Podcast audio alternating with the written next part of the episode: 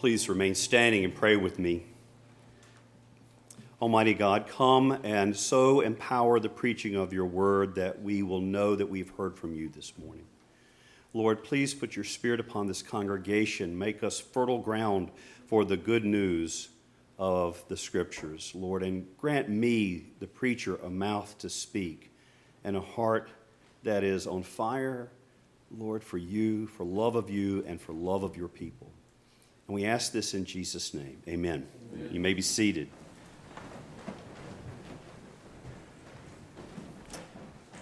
This year during Lent, I have encouraged us to fast from fear and from fury and from foolishness. And if you want to go back and dig into what I mean by that, you can listen to the sermon I preached back on Ash Wednesday. It's posted online.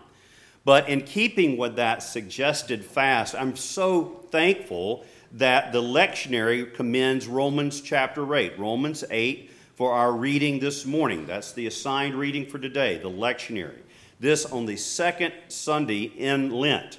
It's exactly what we need to hear. We need that kind of encouragement. And I think there could be no greater remedy for fear and outrage than this passage of Scripture. Because we do indeed need encouragement this morning. Because, in one sense, y'all, we've been in a perpetual Lent since last March. Uh, we've been giving up stuff we never meant to give up, you know, like jobs or um, you know, graduations and school and sports and restaurants and, and most importantly, being with extended family and being together with friends. So we don't really need to be burdened again with giving something up, something else up. But I want to remind you that when we do fast during Lent, when we do practice self denial and abstinence, we don't do that in order to listen. We don't do that to beat ourselves up, to make ourselves miserable. That's not what Lenten fasting is about. Instead, it is about making, listen, it's about making room. We let go of some things so that we can make room for the good things that God has to give us. And that's exactly what Jesus says in that gospel text we heard this morning, Mark 8, 34 through 36. And calling the crowd to him, with his disciples, he said to them, If anyone would come after me, let him deny himself. That sounds like Lent. Take up his cross and follow me. Forever, for whoever would save his life will lose it. But whoever loses his life for my sake and the gospel's will save it. Did you hear that? We deny ourselves. We lose our self directed living in order to actually make room for life. Lose your life, find your life. That is the mystery of following Jesus. When we let go of fear and when we let go of outrage, we let go of foolishness, we do so so that our hands can be open to receive joy. Remember that psalm we just offered up to God in worship, Psalm 16? This is a verse we should remember. We ought to memorize Psalm 16, verse 11. You make known to me the path of life. So God's desire for us is life. We, and then it says, In your presence, in your presence, Lord, there is fullness of joy. And I love this. At your right hand are pleasures forevermore. Where are pleasures forevermore? In God's right hand. Does God want us to have pleasure? Evidently, they're in His right hand. That's where we seek them. And the joy and pleasure that God has offered us are really at work here in Romans chapter 8. In this text, God offers us encouragement that is infinitely better than fear and fury, and heck, it's even better than chocolate and beer. So let's just dive right into the text. So I want to ask you this morning, and this is for believers. Believers, are you fearful this morning? Are you anxious? Are you outraged about what is going on in the world around you? Well, then I want you to be encouraged because God is using all of those circumstances, the very things that would bring you fear or that would make you angry or that are difficulties in your life. God is using all of those circumstances, even the bad ones, for your ultimate good. Look at what it says. We probably have memorized this verse Romans 8 28.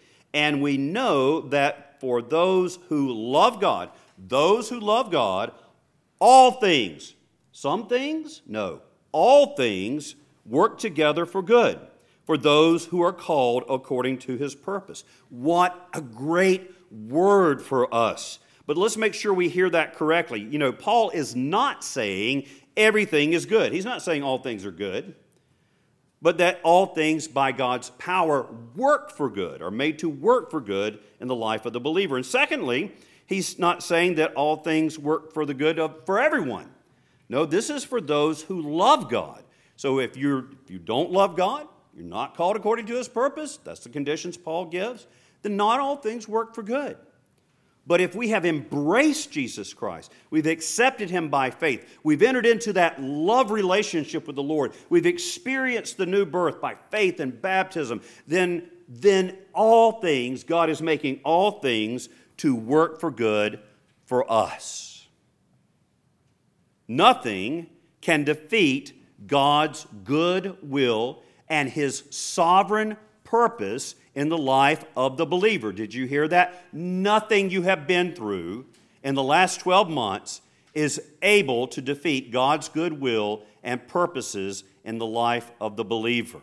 I think Paul may have had the, the Old Testament story. In fact, I'm, I'm going to ask him about this one day when I get to see him. I'm sure there'll be a line, you know, people wanting to ask Paul, all right, Paul, there's some stuff you said in Timothy we really need to talk about.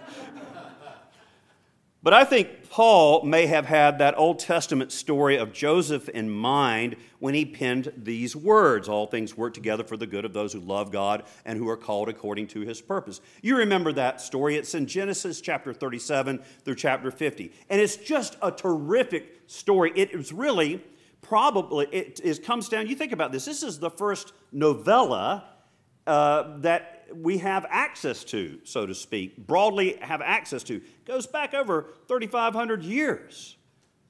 And that wonderful story, you may remember it.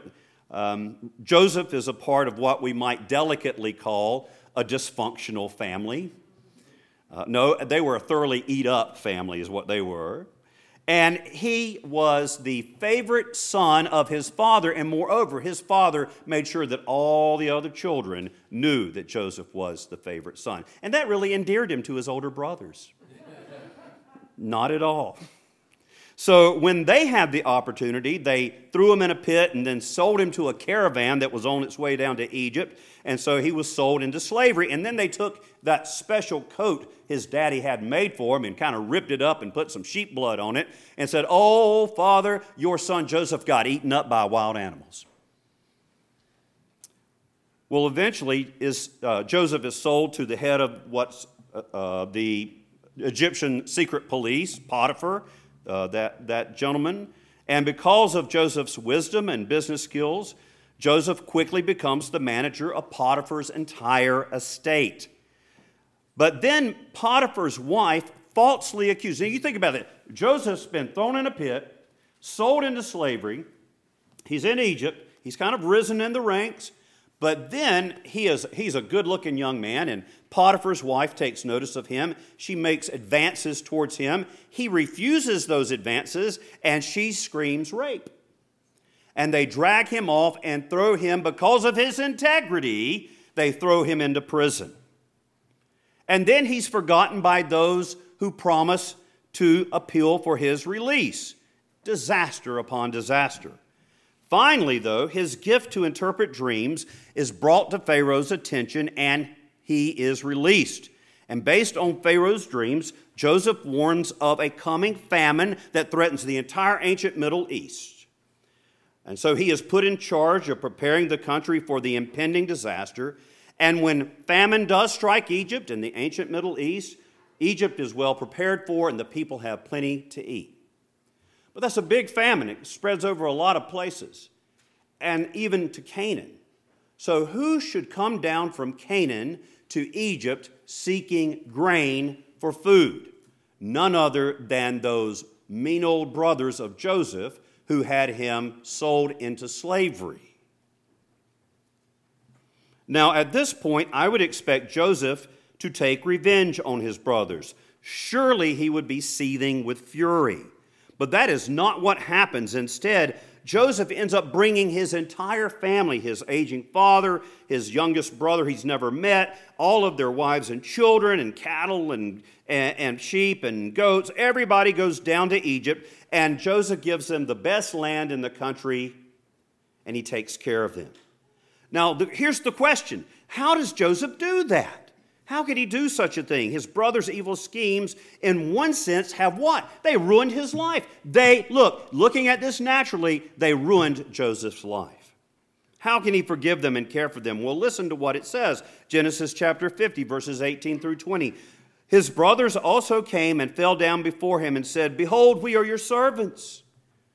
But Joseph said to them, Do not fear, for am I in the place of God? Listen to what he says now, okay?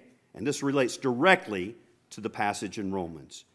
As for you, you meant evil against me. You meant evil. But God meant it for good. Amen. I've seen that. God meant it for good to bring it about that many people should be kept alive as they are today. Joseph realized that God had been with him through every disaster, every betrayal, every hardship, and God made all of those bad things work together for good because Joseph loved God and he was called according to his purposes. You know, Lisa and I have seen the same thing over the last 12 months things that on the, on the surface look evil back in the beginning of 2020, we started the year with a, uh, with a bang. It was so to 2020. Uh, Lisa's job was eliminated where she worked, and so we lost her employment. We lost, you know, something that we like to have, which is called money. it looked like a disaster. But God has been outrageously faithful, and there has, there has been good that came from that. Lisa's able to be much more involved in, in ministry than ever before, and we get to be together in a way we haven't been in a long, long time. And not only that, I mean, we've all been living through this pandemic, and yet there have been multiple times in the last year that Lisa and I have turned to each other because of what happened in, in, as a result of a bad thing, the pandemic. Good things did occur, and we would say, Thank God for COVID. Now, I know it's a terrible disease and people have died from it, but God has even made that work for good. Realizing that for those who God loves, and he works all things for the good of those who, who, who he, who love him and are called according to his purpose, that, that realization, when we lay hold of that, it crushes fear and it pulls the fangs of fury. Now, Paul's rhapsody of encouragement gets even better. Romans 8:31. What shall we say to these things? If God, listen, if God is for us, who can be against us? Back when uh, Lisa and I were children, we were in school together. There, our class, your class probably had one too. We had a class athlete. Greg McFadden was our class athlete, and if we were playing softball or dodgeball or kickball, or volleyball or any other sport, we wanted Greg on our team because if Greg is for you, who can be against you? We got somebody a lot better than Greg on our side. We need to remember that, the big picture, that God is for us. That is the big picture. And when we recall that, fear and anxiety fall away. Much of our fear, much of our outrage exists precisely because we've lost eternal perspective. We've lost the perspective of the big picture. Jesus tells us what the big picture is and how we lose it in Mark chapter 4, verse 19. He's told the parable of the sower, and then he gets down to this. This is exactly what takes our attention away from the fact that God is for us and it causes us to fall into fear, causes us to lose our joy. Jesus said, The cares of this world and the deceitfulness of riches and the desire for other things enter in and choke the word. So, the desire for rich, riches, the anxieties of life, troubles. And when we focus on those, and he even says, and the desire for other things. What are those things? Just other things than God. It chokes the word, it takes the joy out of our lives. We will be defeated if we let worldly things dominate our affections. You know, joy comes from looking past our present comforts or sufferings and set our hearts on the eternal pleasure, the eternal pleasure and worth of knowing God. All, every time our Christian life begins to lose its vitality, its joy, its verve, its excitement, is because we have begun to look at our present situation, even if it's good, instead of having our heart fixed on God. You know, Paul understood that in Philippians 3:8. This is what Paul said. Indeed, I count everything a loss as loss because of the surpassing worth of knowing Christ Jesus as my Lord. For his sake I have suffered the loss of all things and count them as rubbish in order that I may gain Christ. And I got to tell you, I don't always feel like that. In fact, I don't even want to think about the percentages of how often I feel that way.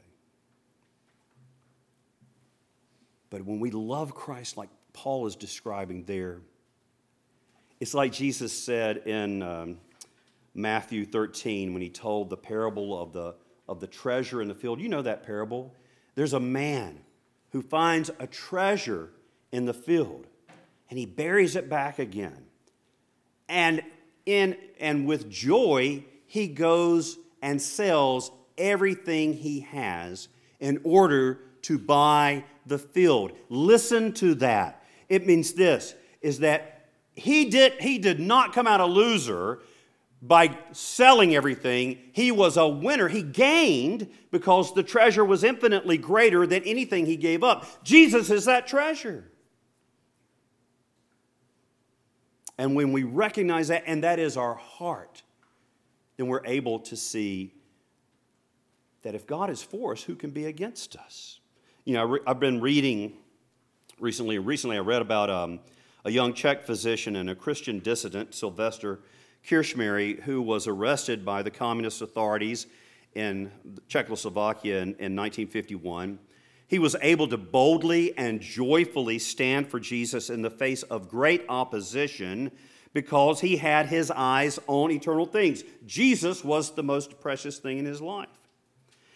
This is what he said. He says that he had the firm conviction that there could be, there could, listen to this, there could not be anything more beautiful than to lay down my life for God. When that thought came to Krčméry in the police sedan minutes after his arrest, he burst into laughter. His captors were not amused.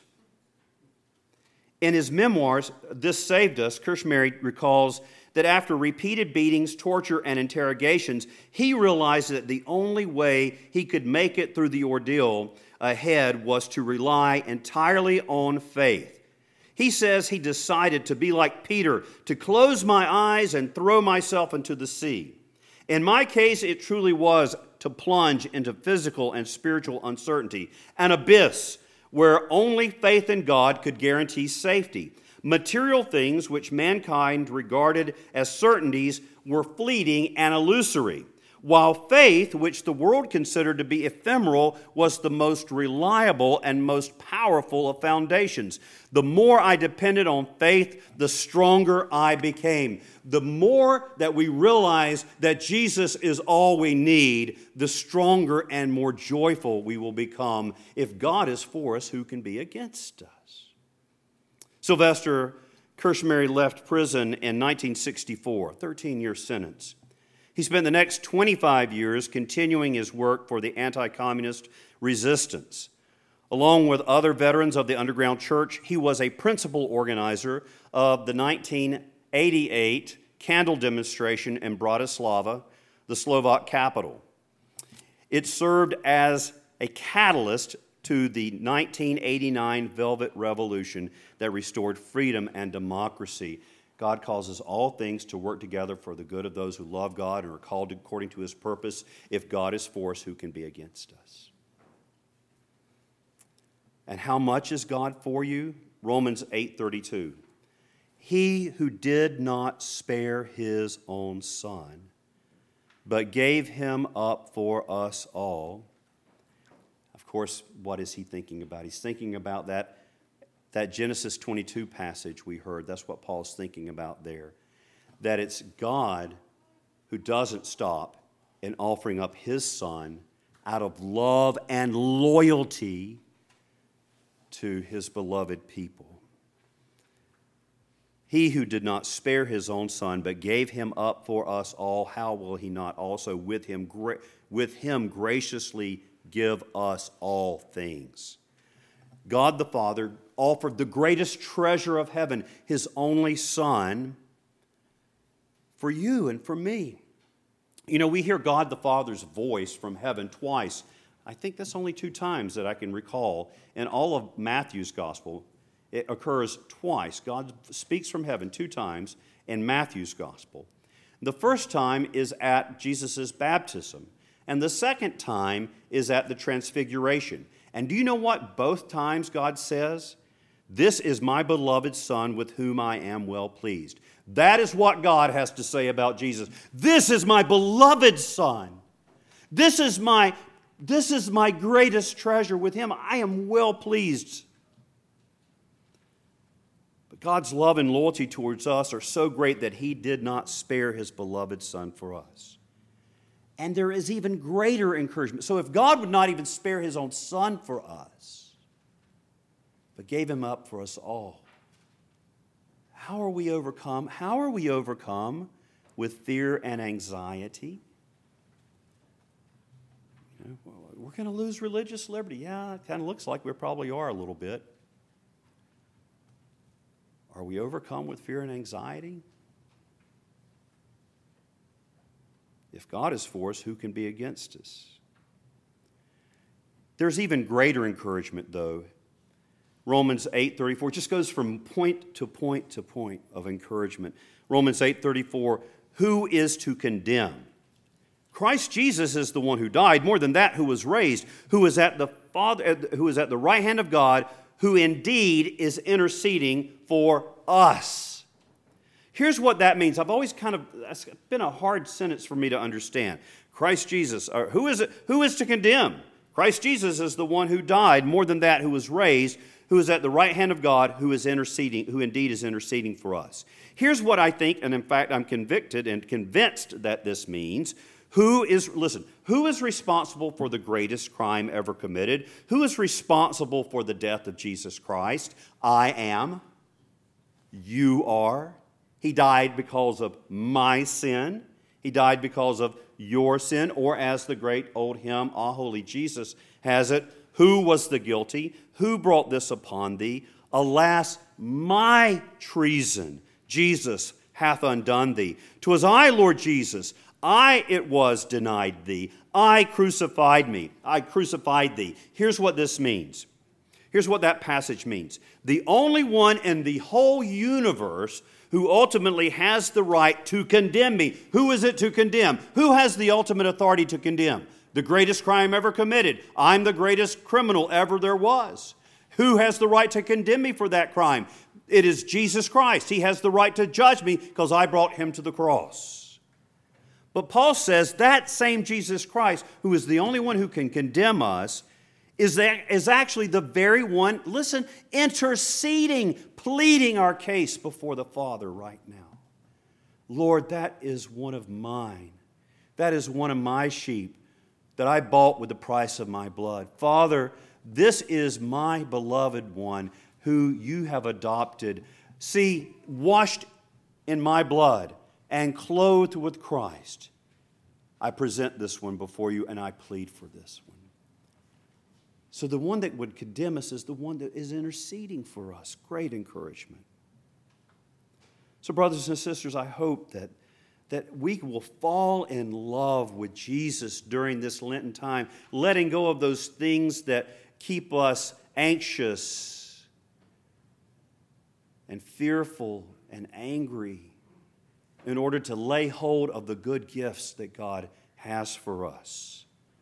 And when we do that, this is what we can say No in all these things we are more than conquerors through him who loved us. For I am sure that neither death nor life, does it death or life, nor angels nor rulers, nor things present, nor things to come, what's going on right now, or what may happen in the future, nor powers, nor height, nor depth, nor anything else in all creation will be able to separate us from the love of God that is in Christ Jesus our Lord.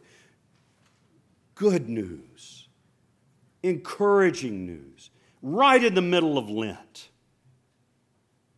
So, brothers and sisters, be encouraged that if God is for you, who can be against you? And you will not be overcome by fear. In the name of the Father, and of the Son, and of the Holy Spirit. Amen.